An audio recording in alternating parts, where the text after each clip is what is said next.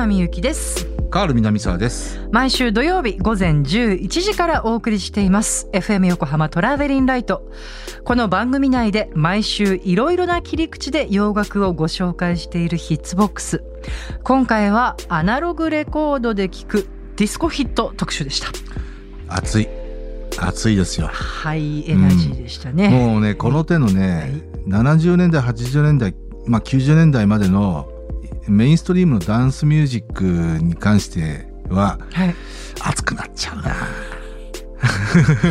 そしてもうお腹がペコペコっていうね熱くなりすぎて、うん、ましてやはちじゅうねんだいぜん半から半ばぐらいはもう、まあ、個人的には僕も青春時代だったんでまだにじゅうだいとかじゅうだいこう半からのにじゅうだいの頃ですよねうん、はい、はい。ではこの特集をお送りした後、放送で語りきれなかったことをコーナーコメンテーターカール南沢さんに語っていただきます。それではまずにせんにじゅういちねんくがつじゅういちにちに放送したヒッツボックス、アナログレコードで聴くディスコヒット特集をお送りいたしましょう。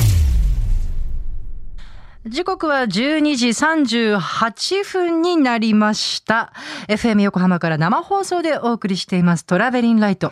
この時間はろくじゅうねんの歴史の中のポップソングからよりすぐった名曲を様々な切り口でご紹介するヒッツボックス。一曲一曲を詳しくご紹介してくださいます。引き続き、えー、コーナーコメンテーターのカール南沢さんです。はい、よろしくお願いします。最近ちょっとね気になって夜も眠れないことがあるんですけど。そんなに？はい。コアラモードの、はあ、あの番組を久しぶりに聞いたんですよ。はあ、で僕大好きなコーナーがあって、はい、ドンズバスのコーナーっていう、はあ、アンニョちゃんがあのまあ憑依して違うキャラクターで喋るんですけど。あ、なんか前もおっしゃってた。これ、これまでは。うん、あの女子高生の、まあ、ギャル風な喋り方で、はあ、あの喋ってたんですよ、はい、これがね違うキャラクターになってたんですよ、はあ、あの女子高生キャラクターはもう出てこないのかなと思うと夜も眠れないんですけど僕はすごく好きだったんですよ封印しちゃったのかな、はい、あら、まあ、そんなこともねつらつらとあの F 横のね憑依系といえば、はい、まあ、ファーストサマーウイカさんですとか、はい、あのファーストファースト憑依ウイカねあと、はい、あのー、わかりますよ、まあ、ちゃんとはいまあまあいろいろありますけど今まで一番秀逸だったのはねやっぱクロアリちゃんなんですよ、ええ、トレセンのクロアリちゃんがねあのティッピーさんと、えええー、っと幼稚園の先生風の喋り方で幼稚園、ティッピーさんが幼稚園のせ幼稚園児みたいな設定で、はいはい、その時のクロアリさんの幼稚園の先生風の喋りがねもう本当秀逸でしたね。はいはい、それは良い良いとしてヒッツボックスはね、はい、はい、あの一応 ヒ, ヒット曲のコーナーなんですけどね。今日は、はい、あ、青春のディスコヒットっていうことで、青春のディスコヒット、はい、はい、いつもレコード万歳の時はそれ、はい、そのテーマでやってるんですけど、はい、えーっとねはちじゅうねんだい、まあ、あ前半から半ばぐらいの、はい、ポストディスコ期ユーロビート前夜の、はい、いわゆるねハイエナジー系のフロアヒット、来た来た来た、はいはい、をご紹介しようと思います。ちなみに今 ビージーエム でかかってるのって こ, これはね、あのー、ディスコ期のえー、ハイエナジーへの、へに向かう、あの、ちょっとエポックメイキングの楽曲ですね。だ今聞くと新鮮な。いろいろあったんですよ。ななじゅうねんだいこう半に、はい、ドナサマーの I Feel Love ですとか、はいはいはい、この曲、パトリック・ヘルナンデスの Born to be Alive ですとか、こういった曲が、はい、まあ、ニューウェーブを経て、はい、ポストディスコ期に入って、まあ、要は、まあ、打ち込みとかシンセとか、うん、まあ、あとトレバー・ホーン的なオーケストラヒットだとか、うん、まあ、そういった、あの、いろんなダンスミュージックの新しい要素が、絡んで、まあ、ハイエナジーっていう分野が出てくるんですけど。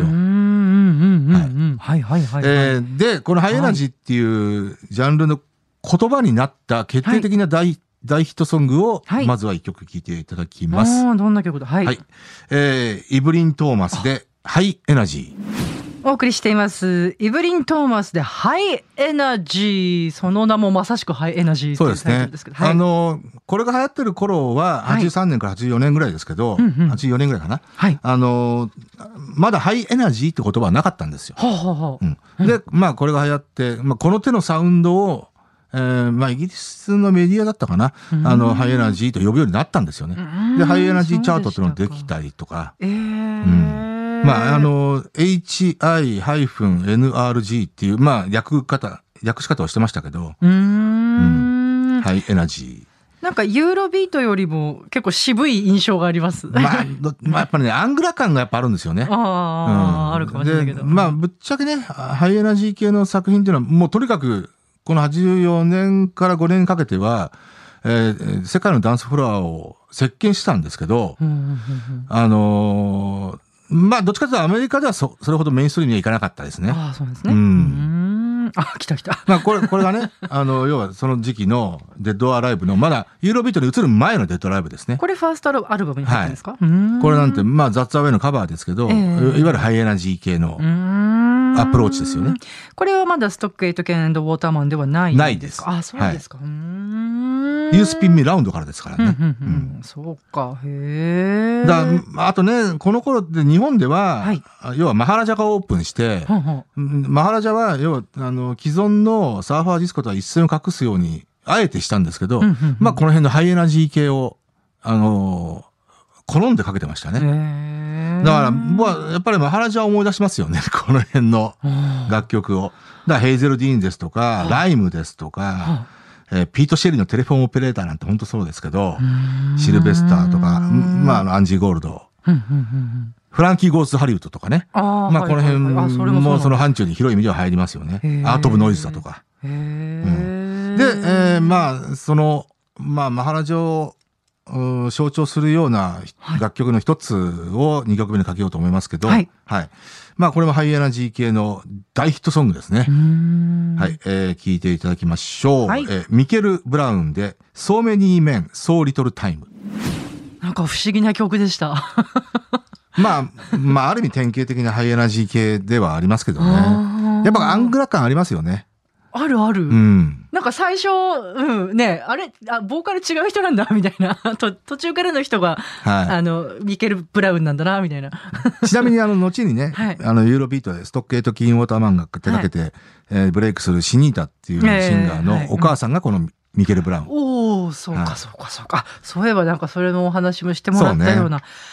なるほど。だからこの時期にストックエイトキーウォーターマンもまだあのメインストリームには出てないですけど、あのサウンドクリエイティングはしてたんですよ。だからディバインですとか、あ、はいはいはい、えっと、ヘイゼルディーンだとか、ええ、その辺を手掛けて、あ、そうなん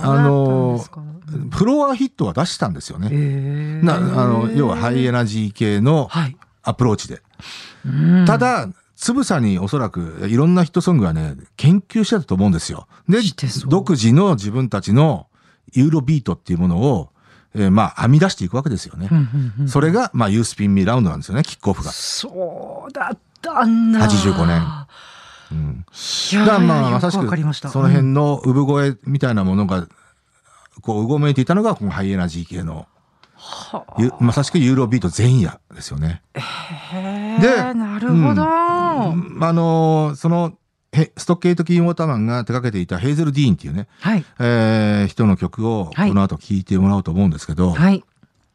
だから今から聴く曲はストックエイトキーウォーターマンではないです。あ、違うんですね、うんうんうん、なんですけどこの次のシングルだったかな、はい、Whatever Whatever I Do っていう曲がストックエイトキーウォーターマンやってるんですけどね、うんうん、まあハイエナジー系のアプローチで、うん、はい、まあこれもね、はい、マハラジャクラシックスでもありますけどね、へ、うん、この曲聞くとねマハラジャ思い出しちゃうな、うん、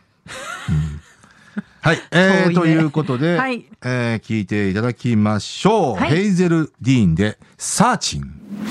お送りしましたヘイゼル・ディーンでサーチンという曲ですね、うん、はい、もう確実に、うん、あの来たーって思ってる方はいらっしゃると思いますよ。はあ、というのは年代的に、うん、まあ、あのハイエナジー系で踊ってた人々、あそうまあごじゅう代ぐらいからろくじゅう代前半ぐらいかな、うん、へこれでもなんかこういう音色とかさ、なんかパターンとかちょっとこうなんかほっこりする感じもありますよね。あなんかそう面白いね、そう感じるかな、うん、うんうんうん、へえ、これはストックエイトケンウォーターマンじゃないんですよね、はい、この曲は違いますね。これ違うんですね、うん、これはまあちなみにじゅうにインチバージョンですごい長尺のじゅっぷんあるんですよ、うん、ああ、なんかそういう感じの、はい、長尺バージョンですけどね、バージョンですね、うん、さあいかがでしたでしょうか。ついつい熱く語ってしまいました。 ビージーエム も熱かったですね、うんうんうん、ね、まああのハイエナジーってね、はい、短い期間ではあったんですけど、うんうんうん、あのもうかなり即時にユーロビートにもう移行しちゃったんですけどね、はちじゅうねんだいになってからだったんですね、うんうんうん、だけど、まあ、確実に一つの時代を築いたなとは思いますよね。重要な立ち位置にある、うん、まあまあ本当にユーロビート前夜っていう意味では重要な立ち位置にある、うん、まあ一つのジャンルだったんじゃないかななんて思いますよね。長年の謎が解けました、うんはい、そんなまあある意味アダバナ的な感じはありますけどね、そのちょっとわかります、まあ、アングラ感もあるっていうね、その、まあ、アングラ感ってまあ B 級感みたいなね、うーん、うん、ところ、うんうんうんうん、そうね、うん、なんかあるよね。だからまあぶっちゃけ言うと、はい、あのなかなかアメリカのメインストリームのあのヒットチャートには入ってこないような曲が大半ですよね。あ、うん、あんまりこう感情の機微を表すとかそういう感じじゃないですもんね、うん、なんていうかね、だ、まあ、あとね、ニューウェーブをあの通過してっていうのが非常に肝であって、うんうん、でその前の、あの、まあ、本編でも言いましたけどななじゅうねんだいのキーとなる楽曲っていうのがやっぱりいくつかあるんですよね、まあうん、あの基本的にはテクノミュージック系ですとか、はい、だからクラフトワークとかあの辺ってね本当にその辺に直接的とは言わない今でも間接的な影響はかなり与えてると思うんですよ。そうでしたか。で、あの本編でも言ったような楽曲 I Feel Love ですとか、はい、パトリック・ヘルナンデスですとかの Born to be Alive ね、はい、えー、まああとはねやっぱりニューウェーブ系ですよね、あのゲイリー・ニューマンだとか、うーん、うん、そういったあたり、いや結構なんかアーティスティックな感じしますけどね、そこら辺の感じってね、アーティスティックな感じ、アブストラクトっていうかねなんだろう、あ、うん、まあアバンギャルドではありますよね。ああ、そうかもしれない、ね、アブストラクトね、うん、なんというか、うん、そうね、ユーロビートよりもそういう感じがするじゃん、おー、うん、なるほど、意外とそんな感じしたけどな。だから例えば、はい、マドンナが出てきた時、はい、えー、まだヒットしてないマドンナね、はちじゅうさんねんの後半ぐらいだったかな、マドンナが、えー、とバーニングアップですとか、はいはいはい、えー、フィジカルアトラクションっていう曲だとか、はいはいはいはい、うん、あ、やっぱりねその時の感触っていうのは、ええええ、あのいっかいのハイエナジー系、まあまあ広い意味でのね、はい、ハイエナジー系のシンガーが出てきたな、アングラ感非常にあったんですよ。そうだったんだ、うん、で実際あのダンスチャートでしかヒットしなかったんですよ、うんうん、そうみたいですね、うん、全くナショナルチャートに入ってこなかった、うんうんうん、はい、でようやくホリデーで、はいはいはい、あのー、それがはちじゅうよねんの前半ぐらいだったかな、うーん、うん、だから最初はやっぱりねじゅうににち単位で入ってきて、はい、あのー、やっぱチェックしたんですよ、うんうんうん、あの多分まあこれは別にヒットしないだろうなっていう、ヒットしないっていうか、まああのあまたいる女性シンガーのいわゆるハイエナジー系のシンガー、えーえー、まあ、もちろんヘイゼル・ディーンだとか、えー、そのミケル・ブラウンだとか、えー、まあそれ辺とこう一色単な感じになってましたよね。そうだったんですね、まあ、特に僕の、 あの印象はそうでしたね。うーん、うん、私なんかフィジカルアトラクションとかそういうの、あの大ヒットしてから聞いたっていうか、あ、昔はこんな感じだったんだ、うん、ファーストアルバムに入ってるからねはい、うん、そういう印象だったかな。うーん、だからやっぱそういう意味ではあのホリデーをかけたジェリービーンっていうのは、うんうんうんうん、やっぱ作詞っていうか、はあ、手腕が素晴らしいですね。ああ、いわゆるブギー風に寄ってったっていうね、あ、うん、当時で言うブギー風のね、さっき聞いたなんかパトリック・ヘルナンデス ビージーエム のあれもこれがかっこよかった、うん、あれがね、うん、これがね僕ね、はい、今だからこそ言いたいんですけど、ええ、このななじゅうきゅうねんにアメリカでトップにじゅうに入ってるんですよ。ああ、ナショナルチャートですよ、うん、ああ、なんとなんと、うん、だけどね僕あれがトップよんじゅうに入ってきた時の印象っていうのはね、今でもまあ思いますけど違和感をすごく感じたんですよ。なぜならば、ええ、例えばななじゅうろくねんぐらいから例えばボニー・エムだとかアラベスクだとか、うんうん、い, いわゆるヨーロッパ系の、えー、ディスコ、はい、ソングっていうのは、はいはい、えー、まああるところでは非常に支持を得ていたんですけど、よあの一部ヨーロッパと日本ね、まあ日本とね、はい、アメリカでは全くね、あのかすりもしなかったんですよ。かすりもしなかったんですね。っていうのはやっぱりあの新たなディスコのミュージックの形態ではあるんだけど、うんうん、やっぱり B 級感、うんうんえー、あと、うん、まあクオリティの問題かな、うん、あの感触あくまでも感触ですよ、はいはいはい、別にクオリティが低いとは言わないんですけどと同じような曲が入ってきたなと思ったんですよ。なんかすごくわかる気がします。パトリック・ヘルナンデスは、うんうん、だからこれがアメリカのトップフォーティーに入ってきたことに非常にびっくりしましたね、うんうん、なるほどね。この感触の曲が私なんか今日聞いた全部の中で ビージーエム も含めてこのパトリック・ヘルナンデスのが一番結構な な, なんていう な,、ね、な, なんていうのかなこう、うん、ビビッときたかな。まあまああの根底はね非常に、うん、あのアメリカンディスコな根底はあるんですよ。ああ、うん、ただ非常にヨーロッパ色強いしあとね、うん、打ち込み感ですよね。あもちろん打ち込み感も、うん、ななじゅうきゅうねんの時点でやっぱり打ち込み感っていうのはなかなかまだまだない時代だったんで。ああそうですか。だからこそあのポストディスコっていうのはそこここが一番重要なんですよ。はいはい、うん、一気に打ち込みに移行するっていう。だからディスコの時代は終わったっていうね。うーん、うん、あまあまあシンセ感シンセの感触だとか、うんうんうん、その打ち込み感、まあまあ要はドラムマシン感ですよね。はいはいはいはい、うん、そうね。そういうのでこうイージー感が出ちゃうとすごい一気に安くなるけど、そうじゃないとかっこいいなと思ったけどね。うんうん、だはちじゅうねんだいぜん半のまあまあディスコソングに限らずですけど、はい、あのその打ち込みのせ試行錯誤っていうのは本当面白いですよ。ああ、本当に面白い。まあそれは全てのジャンルですよ。ロックでさえもそうです。うんうん、だからそれにあのしっかりと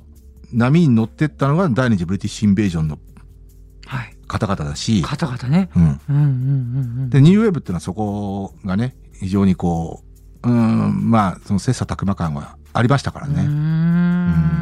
ん、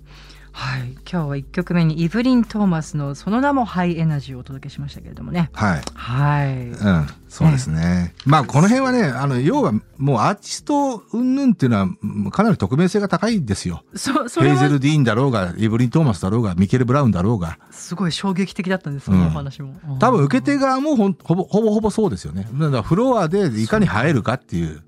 ことですよね。ちょっとそうかもね。ただディーバ系はやっぱ多かったですよ。うん、そのハイエナジー系はね、うんうんうん、だからあの荻野目洋子もカバーしたアンジー・ゴールドもそうしかり、うんえー、あと、まあ、有名なとこヒットソングで言うとウェザーガールズとかね、あの It's Raining Men っていうのは、まあ、言ってみればハイエナジー系なんですよ。あれはパトリック・カウリーっていうあの非常に重要なプロデューサーシルベスターとかねあの辺をあの手掛けてたんですけど、なんか今更ですけどカールさん本当何でも詳しい。いやもうね、まあ、あとこの辺好きだったと思いますけどね。あ、まあ、あとやっぱりあのオンタイムで、ええ、フロアで体験してるっていうのはやっぱ大きいと思いますよ。そうだね。うん。そうだね。ちゃんとサーファーディスコ系もそうだし、うん、なおかつそのハイエナジー系も両方とも好きでしたから。はい、思い出伴っちゃってるもんね。うん、そうですね。あの本編でも言いましたけど、あのマハラジャを象徴する楽曲たち、はい、えええー、まあそのヘイゼル・ディーンだ、ミケル・ブラウンだ、ライムがもう特にまあ本当そうなんですけど、ライムはねあの思いがけない恋っていう曲があるんですけど、アンエクスペクテッド・ラバー、まあライムはカナダのグループなんですけど、それでもやっぱりねあのヨーロッパでハイエナジー系が流行ってるっていうんで、ね、ライムはもういち早くそれを取り入れてっていますから。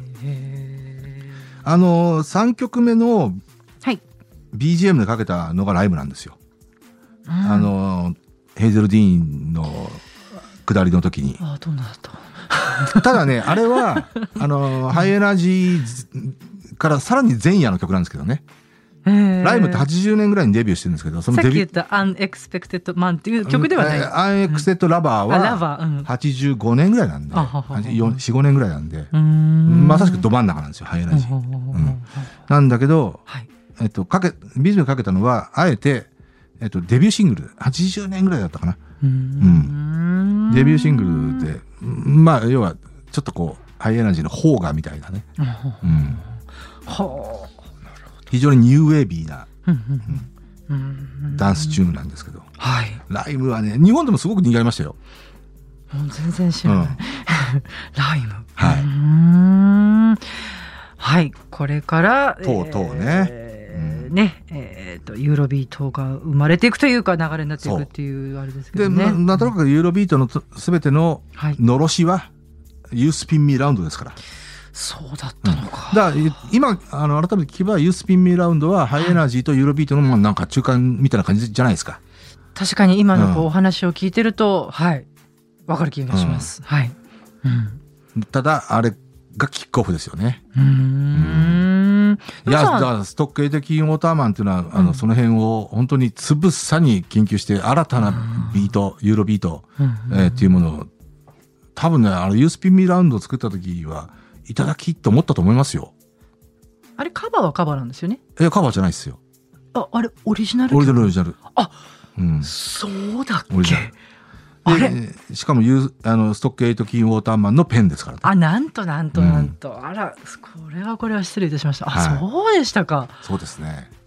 デッドアライブのずっとファンだった、ね。ちなみにですけどの後にねフローライダーが、はい、ライトラウンドっていう曲でね、はあ、あの曲をサンプリングして、えー、まあ要はまあ、うんうん、サビの部分を歌い直ししてるんですけどね。うん、あの全米ナンバーワンにしてますね。うーん、うー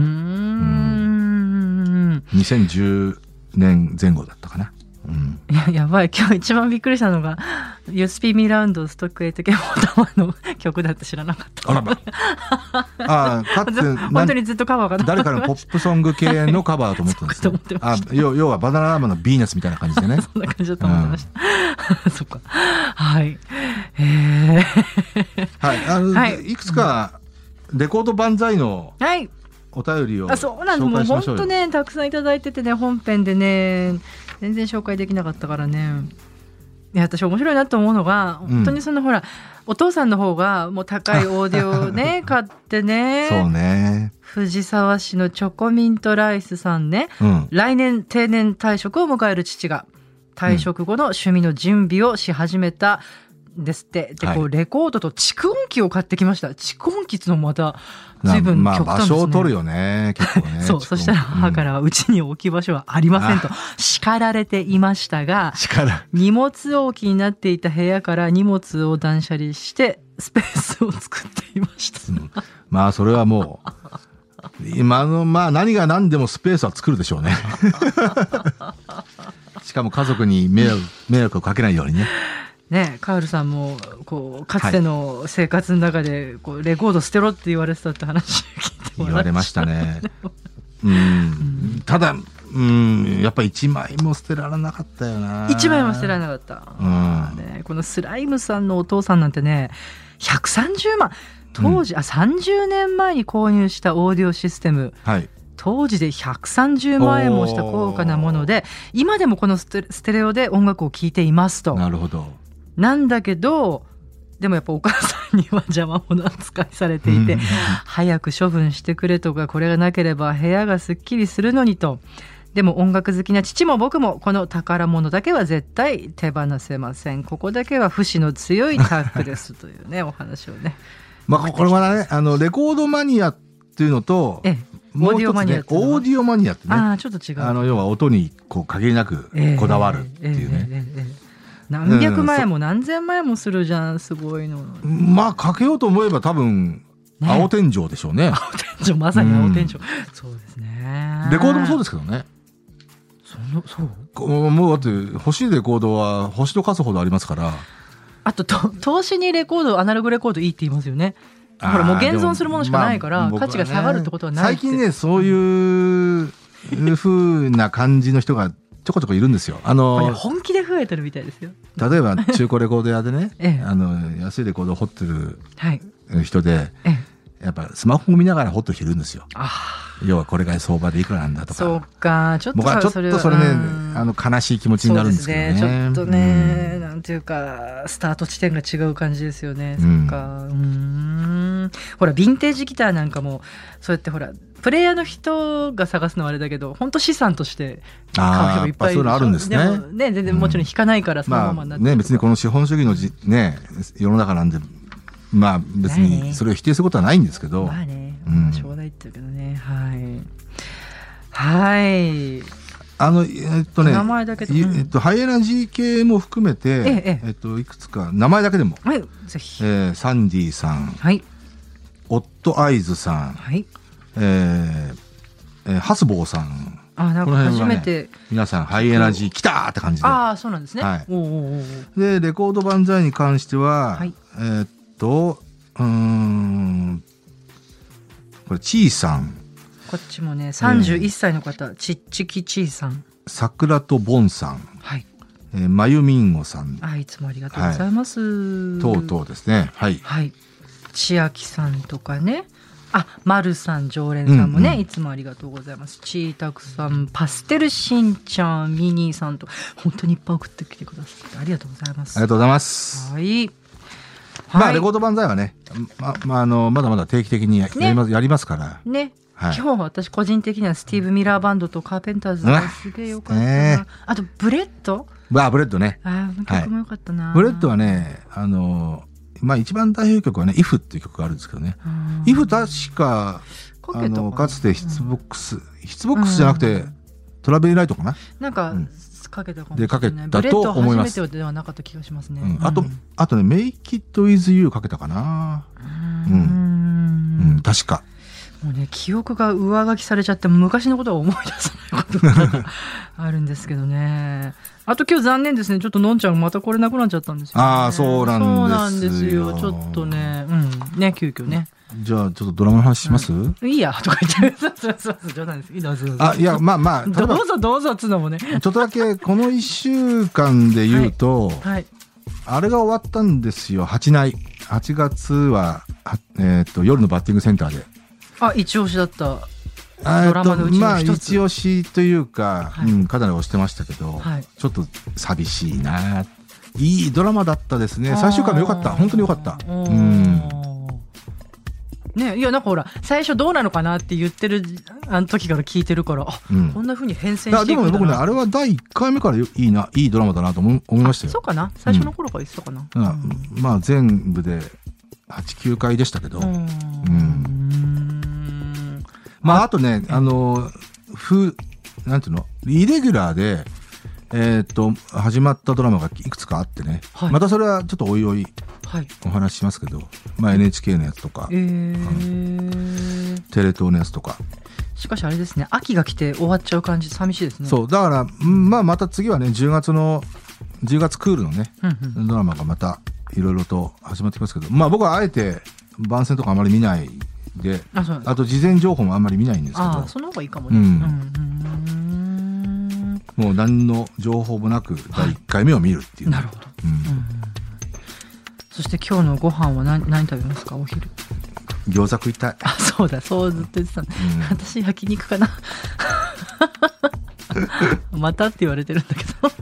あそうだち ょ, ちょっとねあのこの僕ねこのいっしゅうかんで、はい、ここで喋ろうかなと思ってたことをねメモって、携帯にメモってるんですよね、メモったんですよ、はい、あれ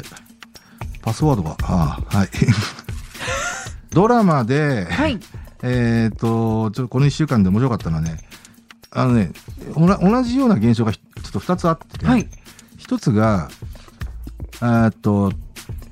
浮き輪っていうドラマがあってね、はい、そこであのー、んとね あ, ある女性が男性若い男性とあの浮気してるんだけど、 あ, あれこの話したっけ、してないよね、してない、ろくろを回すんですよ、でろくろがちょっと崩れちゃった時に男性が後ろから手を添えて、あのこうやるんだよってやったら、うんうん、その女性が西田直美なんですけど、うんうん、まるでパトリック・スウェイジねって言ったのよ、パトリック・スウェイジ、ね、これなかなかちょっと粋なセリフだなと思ったんですよ。要はゴーストのパトリック・スウェイジなんですよ。ゴーストってあの映画ね、はい、うん、であったっけそんな、そう あ, あったじゃないですか、ちょっと後ろから手を添えて、あった、うん、急に思い出した、うん、あのゴーストとして蘇って手を添えるっていうね、はいはいはい、でそれで多分手を感じてるんですよ、はいはいはい、そうだ、デミムーアかな、重要なシーンですね、あ、はい、あなかなか面白いセリフだなと思った。でもう一つが箱詰めで、はい、えー、っとまあいろんなあれがあって、えー、っと永野芽郁があえてハードボールな顔しろって言われたんですよね、こういう時は。でハードボールな顔したら、あの誰だったか忘れたけど、あの同僚がまるで太陽のホイール感が強いなって言ったら、その上司がいや西部警察か G メンななじゅうごだなって言ったんですよ。なかなか面白いなと思ってね、うん、分かんない人はね全く分かんないと思うんだけど、うん、全く分かんないと思うんだけど、うん、あえてそれをね何の説明もせずに入れて入れたとこがね、うん、面白いなと。まさに私の世代よりも上の人が脚本書いてるって感じですね。まあそうですね。であえて多分そういうセリフ入れさせたと思うんですよ、うんうん、はい、はい、なるほど、はい、面白いなと思ってね。確かに、うん、はい。 あ, あとねあのちょっと全然話変わるんですけど、えええっとなんだっけ、僕あの YouTube で、はい、あカール南さんの千本ノックっていう ね, ねやってらっしゃいます、はい、えっとひたすらとビルボードのヒットチャートの最高位を当てるっていうね、はい、それの映像を上げてるんでね、もうぜひ、はい、あのカール南さんの千本ノックで検索すればすぐ出てくるんで、あれあこのリンク貼ってきます。配信、はい、この配信にリンクを貼るということなんで、はいはい、もう今じゅうだいじゅうさんだんとかそのぐらいまで結構乗ってきてますよね。上がってるんですよ、アップされてるんでね、はいはい、まだまだせんぼんノックなんで、あの一つの映像でじゅうもん入ってるんで、はいはいはい、せんぼんノックなんで要はひゃっぽんの映像を上げますから、ね、とりあえず、はい、ということで今回のヒッツボックスはアナログレコード、アナログレコードで聴くディスコヒット特集をお送りしました。曲も合わせて聴きたいという方はぜひ エフエム 横浜から毎週土曜日午前じゅういちじから放送していますトラベリンライトで、ぜひこのエピソードの説明欄にラジコのリンクがあるのでそこから飛んでチェックしてみてください、えー、それでは畠山みゆきとカール南沢でした。またね、さよなら。